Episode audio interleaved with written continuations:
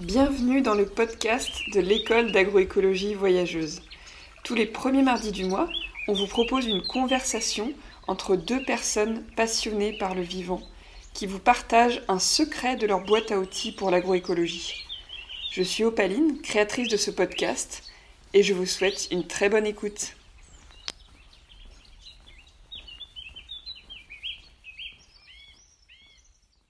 Bonjour Maxime. Bonjour Opaline. Tu viens juste d'intervenir ce matin dans l'école d'agroécologie voyageuse. Ouais. Et on vient d'une belle parcelle de couvert euh, sur la ferme de Frédéric Thomas. Mhm. Euh, on s'est rencontrés il y a pile deux ans sur ta petite ferme de 3000 m2, c'est ça? Ouais, ouais. Euh, Et pour moi, ça a été révélateur parce que j'ai compris qu'en utilisant l'intelligence des plantes, on pouvait produire de beaux légumes et gagner sa vie. Euh, j'ai vu des haricots sous du trèfle incarnat, j'ai vu euh, de la luzerne sous des tomates, j'ai vu euh, des courges au milieu de la veste velue, j'ai vu de la crotalaire, j'en avais jamais La vu fameuse. avant, la fameuse. Et j'ai aussi compris que les animaux sur ta ferme avaient un rôle essentiel. Enfin, de plus en, en en fait, que tu intègres un petit peu les animaux sur ta ferme. Et moi, ma première question, c'est qu'est-ce que tu, qu'est-ce que tu ressens quand tu penses à tout ce que tu as mis en place les trois dernières années Qu'est-ce que je ressens oui, euh, qu'est-ce que je ressens Euh, bah, Je ressens quoi euh, Je crois que je suis voilà, de la, de la, du bonheur, tout simplement. Je suis assez content de, de voir un peu. euh, en fait, comme je te parlais justement dans la vidéo, j'aime bien le côté visuel. le- côté qu'il faut que la ferme soit belle. Et c'est vrai que voilà, je trouve que plus les années passent et plus on, passe, on franchit des pas. Je trouve que c'est de plus en plus beau. Donc, euh, c'est vrai que les couverts végétaux, ça, joue une grande part là-dedans. Là, si tu viendrais aujourd'hui, tu verrais des belles planches avec des jolies fleurs et un peu comme chez Frédéric d'ailleurs. Euh, bon, bah moins développé parce que je, je les ai semés moins tôt que lui, mais en tout cas c'est assez joli. Et puis, bah, c'est vrai que l'intégration de l'animal euh, prend de plus en plus de, part effectivement dans, la construction de la fertilité, de la ferme. Euh, donc ça, je trouve ça important. Moi, j'aime bien les animaux. Je trouve que ça fait de la vie dans une ferme. Ça apporte de la beauté. hein. Les, moutons qui pâturent, euh, c'est vraiment magnifique. Ça apporte de la vie et voilà. on essaie d'avoir beaucoup de vie sur la ferme. C'est un peu l'objectif. Donc je suis assez content. Je suis assez content de ça. Voilà. Et euh, je ressens aussi des fois un petit peu de fatigue parce que c'est vrai que c'est fatigant le maraîchage. Et un de mes objectifs, c'est vraiment de réduire le temps de travail et la pénibilité. Voilà, donc c'est pour ça que justement, je, là, je travaille beaucoup là-dessus, sur euh, essayer de tout optimiser, et de, que ça soit optimisé et beau à la fois. Alors, c'est, c'est- des fois, c'est un peu compliqué, mais voilà, on essaie un peu de travailler là-dessus. Et du coup, pour toi, la- dans l'agroécologie, il y a des critères de beauté, des critères de fertilité, de régénération des sols et des critères aussi de qualité de vie euh, pour les humains. Qualité de vie et aussi de qualité nutritive, d'avoir des, effectivement des, des légumes nourrissants. Ouais. Ça, c'est très important. On en parlera un petit peu, peu plus tard, euh, je pense. euh, c'est une thématique que je veux aborder dans ce podcast avec Ouais, toi. ouais. D'accord. pour continuer sur, euh, sur ce que tu ressens et sur le côté euh, fertilité des idées, où est-ce que tu as été puisé autant d'inspiration pour créer ta ferme? Eh bien, en fait, euh, c'est vrai que moi j'ai commencé, euh, comme je disais ce matin, à, m'intéresser euh, à la culture de conservation, bah, notamment de par euh, le magazine TCS. C'est vrai que c'était il y a- c'était combien C'était il y a quelques années déjà Il y a peut-être 6-7 ans déjà. hein. Ouais. À l'époque, j'étais journaliste pour un magazine qui s'appelait Cultivar, et donc on était affilié euh, au magazine TCS, qui était, donc le magazine de la culture de conservation. Je recevais ce magazine-là, je n'écrivais pas pour ce magazine, mais c'est vrai que à chaque fois que je le recevais, euh, je le lisais, ça me passionnait. Quoi. Je me disais, mais un jour, j'espère que je, j'écrirai peut-être un jour pour ce magazine, ça serait un peu un rêve. Et puis c'est vrai que voilà, un jour, je suis parti au Canada et j'ai appelé Frédéric Thomas et, et je lui ai dit, vas-y, je suis chaud là, euh, envoie-moi quelque part au Canada, je te ramène un, reportage. euh, Et du coup, voilà, il m'avait euh, effectivement envoyé chez quelqu'un et j'avais ramené un, reportage là, euh, qui était un chercheur canadien. Et après, j'avais été en Alaska, et là, j'avais ramené un, article justement sur un, gars qui était en semi-direct en Alaska, Et c'était intéressant parce que Frédéric m'avait dit, donc je lui avais demandé, écoute Frédéric, est-ce que je te, voilà, est-ce que je te ramène l'article parce que c'est voilà, c'est quand même un truc assez, assez différent de chez nous. Et il avait dit, mais oui, c'est une super idée, euh, c'est bien euh, de montrer justement qu'on peut faire du speed direct dans, des conditions extrêmes, quoi. Voilà, de, mm. faire de l'agriculture de conservation dans des, dans des, conditions extrêmes, très froides. Là, l'Alaska, c'était deux mois et demi de culture, hein, donc c'est des créneaux très très courts et et du coup, voilà, coup j'avais ramené ça, et, du coup c'était un peu le début un peu de, de, mon histoire avec la de, de, conservation. Après, je me suis aussi pas mal inspiré, bah, bah, voilà, on a tous lu le, le, livre là, de Dominique Sautner euh, sur le jardinage sans travail du sol, ça, ça je pense a inspiré vraiment beaucoup de monde. Et puis après, voilà, euh, après tout s'est enchaîné. Euh, après, après, ça a commencé vraiment à beaucoup bouger. Il y a Internet qui a, pris de plus en plus de place, avec notamment le réseau Marachage sur, sur, sol vivant qui a vraiment mis beaucoup de choses en ligne et je pense qu'elle a fait vraiment beaucoup aussi avancer les choses. Voilà, TCS et les vidéos euh, justement de maraîchage sur sol vivant, ça a peut-être été les, les, deux sources principales de l'inspiration. Quoi. Voilà. Donc si je résume, en fait, il y a un côté euh, puiser l'inspiration dans des livres et des vidéos faites par des, des, pionniers de la technique. Tout à fait. Euh, explorer aussi en faisant des articles, parce que le fait de faire des articles, ça t'a obligé à aller fouiner, notamment à l'étranger. Peut-être que aussi l'inspiration d'autres pays, d'autres cultures et de contextes pédoclimatiques différents, ça t'a, ça t'a ouvert l'esprit? Et, et peut-être aussi l'expérimentation. Le fait d'expérimenter, sur ta ferme, ça a été une source d'inspiration. Et en fait, dès le départ, tu as expérimenté. Tout à fait, ouais. Alors, c'est vrai qu'il y a quand même deux choses. C'est vrai que le côté, effectivement, voyage, où là, moi j'ai un petit peu voyagé, et c'est vrai que ça, voilà, ça, effectivement, comme tu dis, ça m'a vraiment inspiré. Je pense qu'on a eu d'ailleurs un peu les mêmes inspirations par rapport à l'agriculture syntropique au Brésil. Là, on a été tous les deux au Brésil, et donc, quand je suis revenu du Brésil, c'est vrai que ça m'avait vraiment. Euh, ça m'avait un peu chamboulé cette histoire. Et c'est vrai qu'effectivement, euh, dans l'expérimentation, bah, moi en fait, c'est vrai que j'aime bien essayer des trucs. J'essaye beaucoup de trucs au champ, donc je perds. Euh, voilà, je il y a beaucoup de choses qui ratent, euh, voilà, faut être honnête, mais euh, je trouve que c'est vraiment en essayant, euh, tentant par soi-même, que c'est là, je pense, où on apprend le plus en fait. J'ai l'impression. Hein. Et c'est vrai qu'il y a beaucoup de gens qui viennent me voir à la ferme et qui disent voilà, on me conseille voilà, de faire du salariat chez un maraîcher pendant plusieurs années avant de m'installer. Je dis effectivement, c'est bien de faire du salariat. Il faut au moins avoir une bonne expérience de salariat, mais moi je n'ai eu que un an de salariat, tu vois. Et au final, euh, je me suis installé. Alors après, c'est vrai que j'avais construit un système où euh, les premières années, j'étais assez tranquille au niveau économique. Donc pendant deux ans, je pouvais me permettre de ne pas avoir de revenus. Ça m'a permis, si tu veux, de mettre en place ma ferme de manière assez sereine. Mais, euh, mais du coup, ça m'a permis aussi de faire plein d'essais. Quoi. Et c'est en faisant mmh. plein d'essais que j'ai appris vraiment plein de choses, quoi, en fait. Et est-ce que tu pourrais nous donner un exemple d'essai et de comment il a germé dans ton esprit et qu'est-ce qui t'a apporté? Ouais.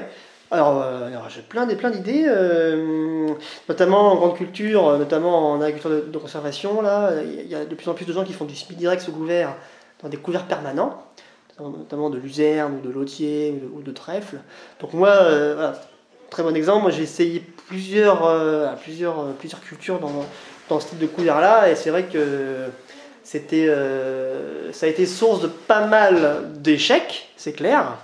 Et c'est pour ça que je suis encore en train d'étudier un peu le truc, parce qu'en fait, j'ai un peu de mal à voir en fait, comment le mettre en place de manière assez, assez efficace.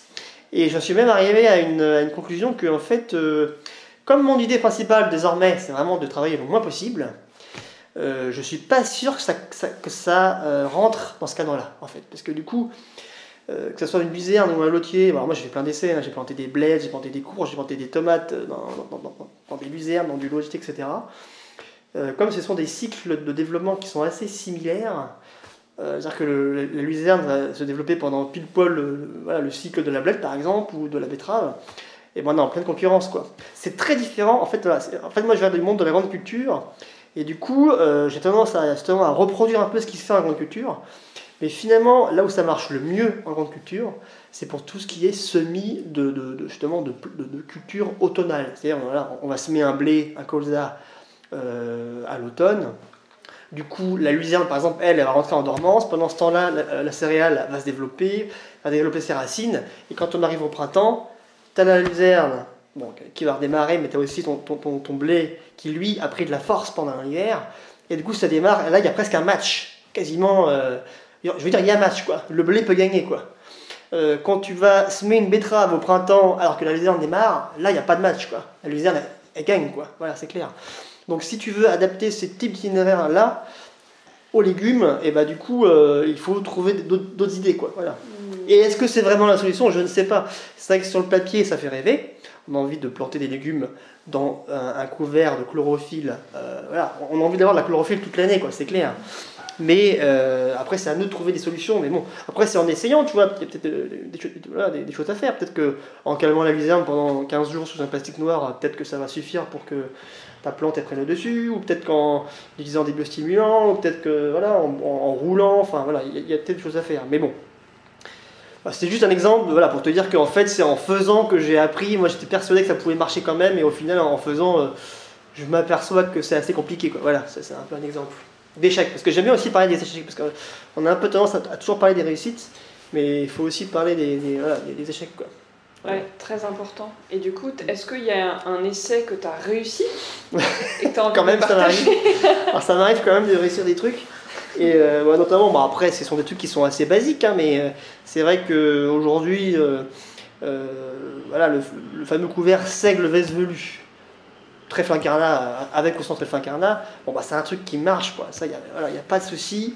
Si c'est bien fait, si c'est se met tôt, si, met- si c'est bien homogène, si à l'arrivée de l'hiver, le couvert est bien homogène, qu'il n'y a pas trop de vivaces. Quand tu arrives au printemps, bon, bah, le explose, ça te fait un couvert qui fait euh, quasiment 2 mètres de haut. Bon, bah, si tu plantes une courge là-dedans ou une courgette, bon, la courge c'est un peu plus délicat, mais voilà, si tu plantes une courgette ou un chou, moi j'ai fait des choux magnifiques, quoi. Mes plus beaux choux-fleurs, je les ai fait dans, ce couvert-là. Mais à condition de bien adapter la, la fertilisation, quoi. Voilà, il faut, il faut ramener assez de fertilité pour que ça démarre. Ça, ça, ça marche très bien, ça. Voilà. Euh, après voilà, qu'est-ce qui marche très bien euh, voilà, en, fait, moi, je pense que dans mes essais que j'ai le mieux réussi, c'est vraiment les essais justement où je vais faire un couvert, que je vais détruire, que je vais vraiment détruire et que je vais plan- planter dedans. Là où j'ai eu le plus d'échecs, c'est de tout ce qui est euh, plantation de culture dans un couvert vivant. Quoi. Voilà. Hmm. Ce sont les, les- évidemment les itinéraires les, les plus techniques, c'est les plus alléchants sur le papier, mais c'est les plus risqués. Quoi. Voilà. C'est clairement là où j'ai le plus d'échecs. Quoi. Même cette année, tu vois, j'ai fait euh, des radis euh, et des. euh, j'ai fait des radis et du navet avec des couverts en, même temps, tu vois. Pourtant, j'étais persuadé que ça allait marcher, mais en fait, finalement, là, je m'aperçois que t'as beau avoir une bonne complémentarité entre une légumineuse, genre une févrole et un navet, ils poussent bien ensemble, sauf que quand même, la févrole, voilà, euh, si tu fais ça, je pense qu'il faut écarter plus les rangs. Moi, je pense que j'ai fait trop serré et du coup, mes navets sont petits, quoi. Ils n'ont pas fait du calibre. Tu vois. Hmm. Donc, je- voulu- dans ce cas-là, j'ai trop densifié, par exemple. Voilà, donc ça, c'est- ça, ça, c'est un échec. Mais, euh, mais en fait, euh, est-ce que je voulais en venir? Oui, c'est que voilà. Du coup, ce ce qui marche le mieux, c'est effectivement tout ce qui est plantation dans des couverts où on détruit. Et le plus risqué, c'est où on associe euh, culture et couvert. Et je ne sais plus où est-ce que je voulais en venir d'ailleurs, mais je sais plus ce que je Bah, c'est un essai. Un essai Ouais. que tu as réussi, c'est du coup seigle, veste velue euh, et plantation de Ouais, voilà, enfin, ça c'est vraiment nickel. Mais après, franchement, là, là, le navet avec les couverts de févrole, euh, pois fourragers, visuellement, quand ça démarre, c'est vrai que c'est magnifique. Hmm. Là où c'était très positif, c'est qu'il n'y a pas eu à désherber. Quoi. Moi, dans mon idée, c'est vrai que. ah, justement, je rebondis à, à ce que j'ai vu là, justement, par rapport à Frédéric Thomas. C'est vrai que Frédéric, là, on a été marcher dans ses couverts. Et c'est vrai que, voilà, lui-même dit euh, il y a pas mal de céréaliers qui font des couverts biomax avec plein d'espèces et qui vont mettre euh, voilà, du radis noir ou, ou- ou un, voilà, un crucifère qui va faire une grosse racine, tu vois. Hmm. Et ils te montrent souvent ça, ils te montrent souvent, tu vois, des, des grosses... euh, Et justement, c'est en marchant dans le champ, je me suis dit, bah oui, c'est vrai que dans ce couvert-là, en fait, comme la densité, elle est, elle est pas très élevée, je comprends pourquoi ils arrivent à avoir des gros, des gros radis, quoi, tu vois. Parce qu'effectivement, tu as un radis par-ci, par-là, tu vois. Eh oui. Donc le radis, ça va. Moi, dans mes planches, c'est pas le cas. Moi, dans mes planches, j'ai des euh, radis semés à densité normale, dans lequel je rajoute du couvert. Alors peut-être que c'est à moi aussi d'être plus intelligent et d'adapter tout ça, tu vois, Mm. d'adapter ma densité de semis. Peut-être de faire moins de navets, Hmm. faire une densité moindre de navets, faire une densité moindre de couvert. Enfin, voilà, c'est aussi après à nous s'adapter, mais. Mais euh, donc voilà, c'est, euh, oui, parce que voilà, c'était par rapport à l'idée de, dans cette idée-là, il y avait aussi l'idée de, de, de, de- cultiver, parce que justement, moi, j'avais été voir des céréaliers américains. Alors, euh, bon, j'ai fait, j'avais fait un article dans TCS sur donc Colin Rosengren, qui était le spécialiste des cultures associées au Canada. Ça avait été un article, le mec, quand je l'avais appelé, moi j'avais halluciné, quoi. il avait 10 ans d'avance, le gars. Et effectivement, il arrive à avoir des systèmes où, en associant les cultures, en ramassant le grain de plusieurs cultures en même temps, tu augmentes la productivité. Quoi, tu vois. Le seul problème, c'est que effectivement, après, ça euh, complexifie la récolte. C'est qu'après, il faut trier les grains. Tu vas avoir deux ou trois grains ramassés en même temps, et après, il faut les trier. Donc ça, c'est une grosse contrainte quand même, parce que c'est un gros travail. Et j'avais été voir un autre céréalier américain, lui qui était passé en bio, et lui me disait, oui Maxime, tu vois, tu pourrais aussi très bien imaginer euh, semer ta culture, et en même temps, une culture qui va créer la fertilité. Donc euh, le fameux, bah, comme tu avais été voir chez Sébastien Anger, euh, Les corridors faire- solaires. les- les corridors solaires, tu vois, faire une culture et en même temps un couvert végétal, tu vois. Et ça, je, et ça, je trouve c'est assez séduisant comme, euh, comme, euh, comme système parce que du coup, là, tu n'as pas la contrainte après de ramasser le grain et de trier le grain. Tu es en système normal, un système classique, tu ramasses ton grain et tu as ton couvert à côté qui produit de la fertilité et dans le meilleur des cas, qui n'impacte pas le rendement de ta culture. Quoi. Mm. Voilà. Et, mais après, c'est juste à, nous- de, à nous- de nous de trouver les bons, euh, les, les bons couples, et les bons, les bons écartements, les bonnes densités de semis pour arriver à des itinéraires comme ça. Tu vois. Voilà.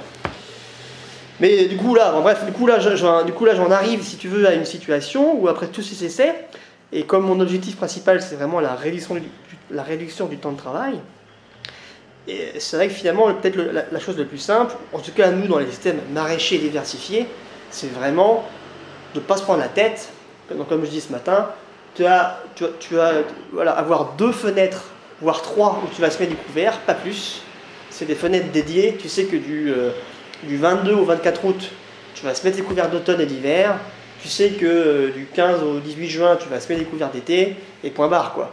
Et en, ayant ces deux fenêtres de, de semis de couverts, tu vas réussir à pouvoir après semer et planter des couverts, euh, des cultures dans des couverts roulés toute l'année quoi. En tout cas de février à octobre quoi. Voilà, Ah ouais, comme ça. d'accord. Parce que je pense que c'est là, c'est ce moment-là où c'est le plus simple quoi. Voilà. Par rapport à la simplification quoi. Du travail. Donc on sent bien dans ta Ouais. réflexion qu'il y a beaucoup d'inspiration des grandes fermes euh, céréalières. Grande culture, ouais. Ici, Frédéric Thomas, il voudrait installer un maraîcher et il aimerait euh, que le maraîcher soit mobile.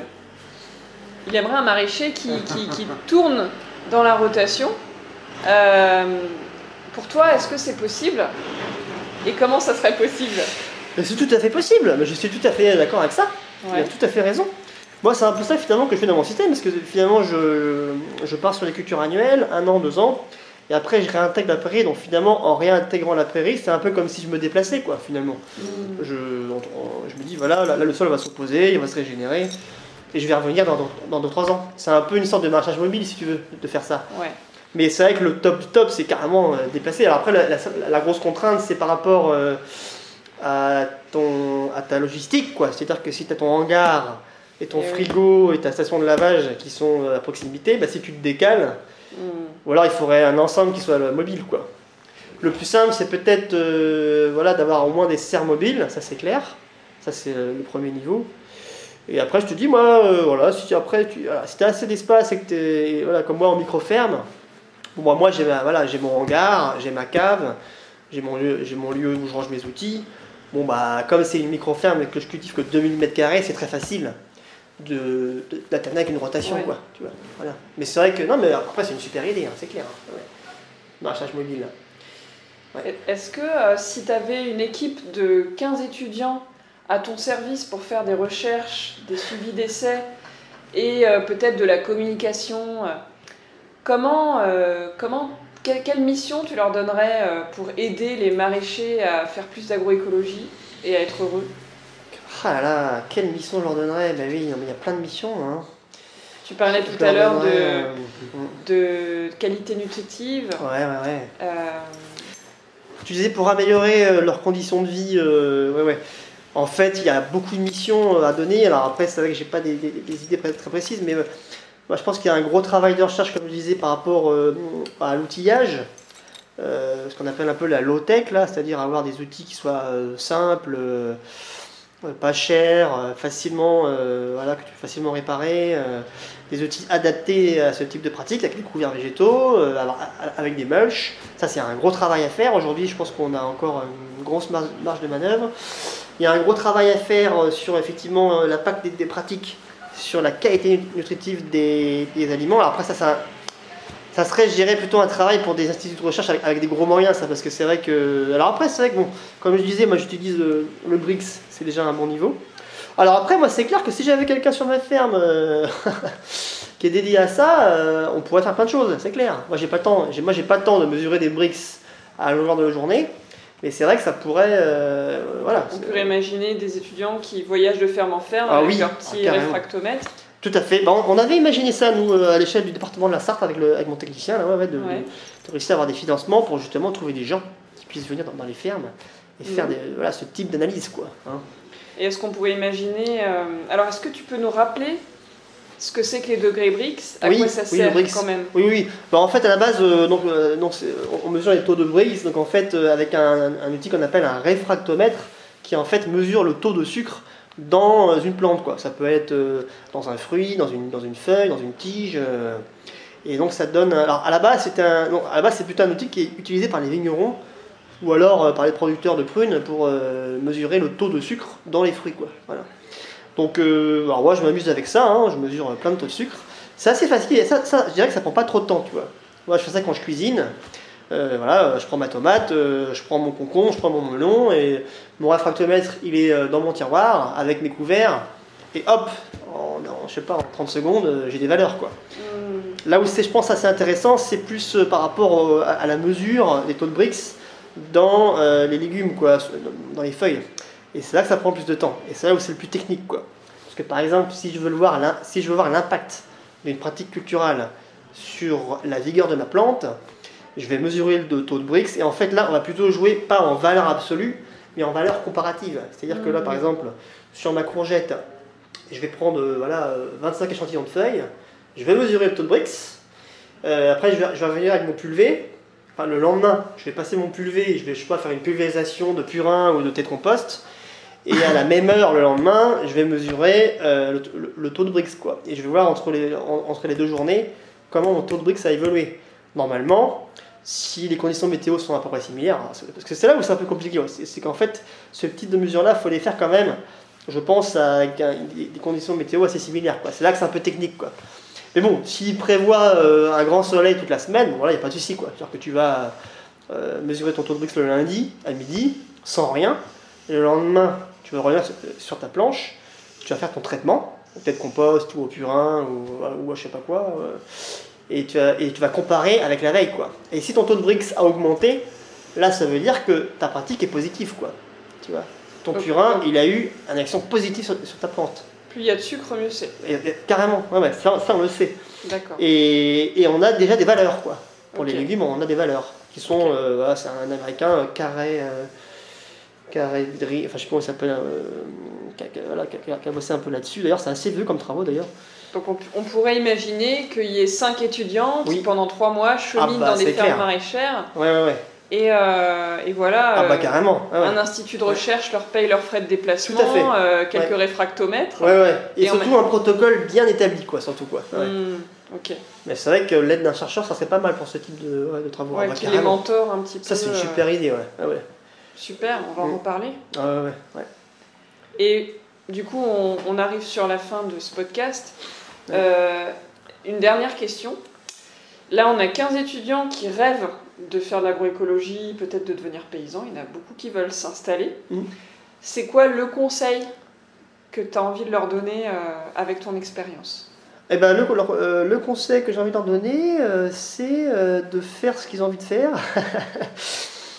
Euh, de pas forcément. euh, je sais qu'il y a beaucoup de gens qui réfléchissent beaucoup et, et qui, euh, qui se posent des questions et qui hésitent à se lancer.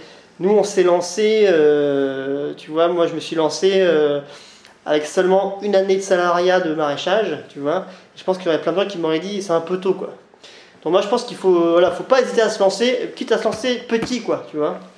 Nous on s'est lancé petit avec deux serres, avec euh, 1000 mètres carrés. euh, voilà, je pense qu'il faut pas hésiter à se lancer parce que je pense que c'est là où on apprend le plus, tout en sécurisant évidemment le, le volet économique, hein, ça c'est Mm. clair. Voilà, faut, faut pas non plus faire, faire n'importe quoi, mais faire ça, euh, faire ce qu'ils ont envie de faire. Et, alors des fois, faut peut-être aussi, moi c'est vrai que des fois je me suis peut-être un petit peu lancé rapidement. euh, C'est vrai que des fois, moi, je suis un peu, voilà, je suis un peu peut-être aussi avancé un peu trop vite, mais notamment, tu vois, tu étais venu dans mes, dans mes fruitières, entre mes serres, dans cette fameuse, un peu, dans cette zone un petit peu en agroforesterie là, de, de la ferme. C'est vrai que moi, j'ai planté des arbres comme ça, tu vois, je me suis pas trop, euh, par exemple, renseigné sur le, porte-greffe, euh, sur la vigueur des porte-greffes, etc. C'est de l'expérimentation. C'est l'expérimentation, mais c'est vrai que, bon, bah, c'est un travail, ça, je alors, parce que c'est vrai que finalement, des fois, on se dit, je vais tester un truc, mais en fait, des fois, euh, très souvent, il y a quand même pas mal de, gens qui ont déjà essayé des choses assez similaires. Quoi. Mm. Le, truc, c'est de réussir à trouver l'information. Quoi. Là, sur les haies euh, donc de fruitiers entre les cultures, bon, il y a un travail qui a été fait euh, par, je crois, c'est le Gramme, enfin, il y a tout un programme de recherche qui a déjà été fait. Ils ont plein de valeurs, ils ont plein de données techniques. Je veux dire, aujourd'hui, quelqu'un qui veut installer des haies d'agroforesterie dans son champ, il y a tout ce qu'il faut comme données quoi. Dire, euh, maintenant, euh, voilà, faut, tu vois, il y a des fois où il faut faire un petit peu de recherche. Moi, c'est vrai que j'ai eu tendance, tu vois, à planter n'importe quoi, tu vois. Ouais, mais ça, du coup, c'est très différent et ça sort de ta tête et ça a poussé. oui, oui, ça, ça a poussé. Mais ça a poussé, mais des fois, j'ai, tu vois, j'ai perdu des trucs. J'ai perdu des arbres ou euh, je ne suis pas assez bien occupé ou, ou alors j'ai planté trop serré, tu vois. Voilà. Euh, genre mes vignes, euh, je les ai plantées un, peu n'importe comment, par exemple. Maintenant, je suis un peu embêté parce que les vignes elles poussent très vite et euh, je ne sais pas mmh. comment les tutorer, tu vois. Bon, ça va, j'arrive à, comme c'est des lianes, elles vont réussir à choper des arbres qui sont sur la ligne, mais j'ai perdu peut-être deux ou trois années de production de vignes, tu vois. tu, viendras en formation agroforesterie Saint-Tropique. Voilà. tu verras la vigne qui grimpe sur les, les saules pleureurs. ouais. En guise de tuteur, c'est génial. non, mais c'est clair. J'ai fait sur du févé, sur du d'Amérique, tu vois. D'accord. Févé d'Amérique euh, sur du euh, sur de l'aulne de Corse, là, ça grimpe et ça va grimper sur de sur de, tu sais là le, joli arbre, l'arbre de Judée là. Ah ouais. Ça c'est joli ça. Mais voilà, le problème c'est qu'ils sont un peu loin de la ville. Donc voilà, mm. c'est juste, que je perds un petit peu de temps. je, perds peut-être deux années de production comme J'aurais su, j'aurais planté la vigne plus serrée de l'arbre. voilà, voilà. Bon, bah écoute, euh, t'es plein de ressources en tout cas. Euh, on a envie de parler des heures avec toi. Et euh, bah, pour ceux qui, écoutent ce podcast et qui, qui ont envie d'en savoir plus, il y a deux vidéos sur YouTube de Maxime qui l'ont rendu très célèbre, le pauvre. Ouais. ça va, ça va, je suis pas trop embêté non plus. Bon, en tout cas, merci beaucoup pour ce partage. Merci Opaline encore une fois. C'est toujours un plaisir de parler avec toi. on a, voilà, on a un peu la même vision de, effectivement, de l'agriculture et de l'agroécologie, donc c'est assez fluide nos échanges. Super, merci beaucoup.